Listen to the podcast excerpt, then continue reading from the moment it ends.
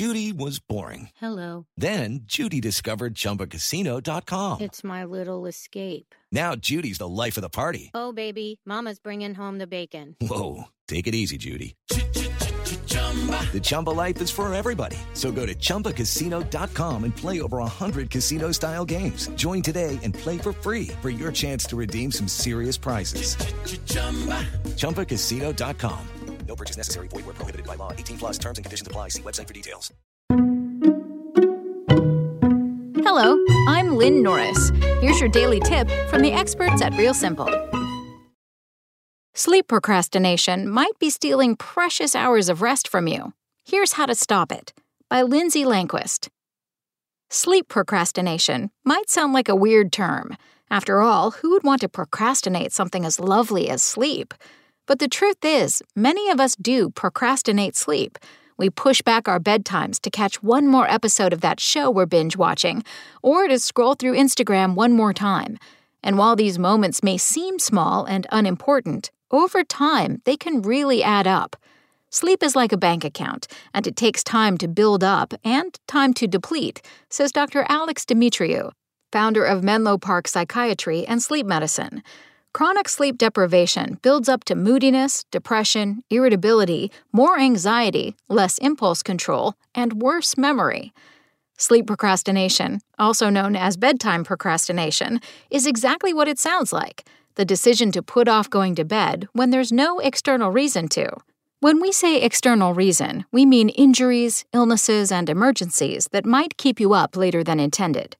Sleep procrastination can take the form of a few minutes or several hours, and while these isolated incidents may leave you feeling tired the next day, over time they can contribute to sleep deprivation. Sleep loss has many short and long term negative effects on your health and well being, says Chelsea Rohrscheib, sleep specialist at Tatch, an at home sleep analysis tool, including an increased risk for some health conditions like diabetes, depression, and heart attacks. Hearing that, it's pretty clear sleep procrastination is a bad thing. So, why do we keep doing it? And how can we stop? We talked to the experts to find out. 1. Develop a routine and stick with it.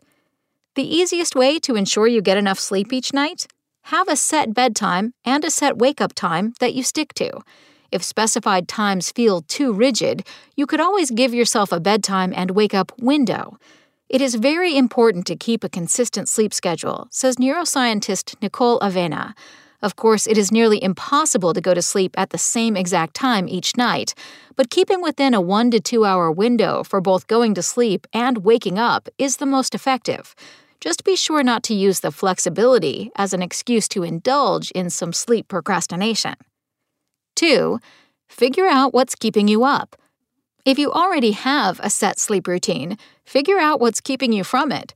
What is it that's keeping you up at night? Is it work, TV, conversations with friends, or something else entirely? Once you understand what the problem causers are, you can build boundaries around them. 3. End screen time 30 to 60 minutes before you go to bed. Many of us know that the blue light emitted from our devices can disrupt our circadian rhythms, affecting our ability to fall and stay asleep. But screen time may be affecting your sleep schedule in other ways too. Rohrscheib recommends ending screen time at least one hour before bedtime, and Avena recommends keeping electronics out of the bedroom entirely. 4. Build a bedtime ritual. Okay, now that you've removed screens and other electronics from the bedroom, what are you supposed to do until it's time to go to sleep?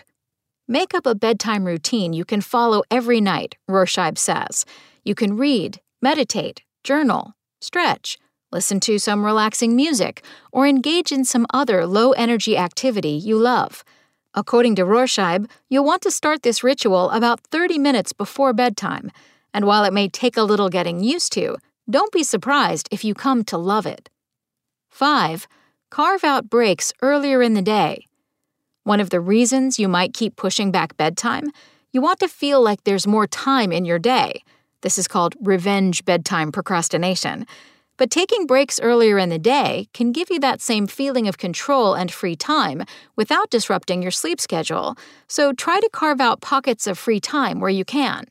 Set aside quality time for yourself early enough in the day that you don't have to cut into your sleep hours, Rohrscheib says.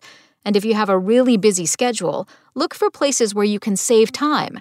This might include meal prepping on weekends, scheduling out your days with set time limits for tasks and activities, and getting help from friends and family when needed, she adds. Thanks for listening. Check back tomorrow or go to realsimple.com for the latest. SpokenLayer.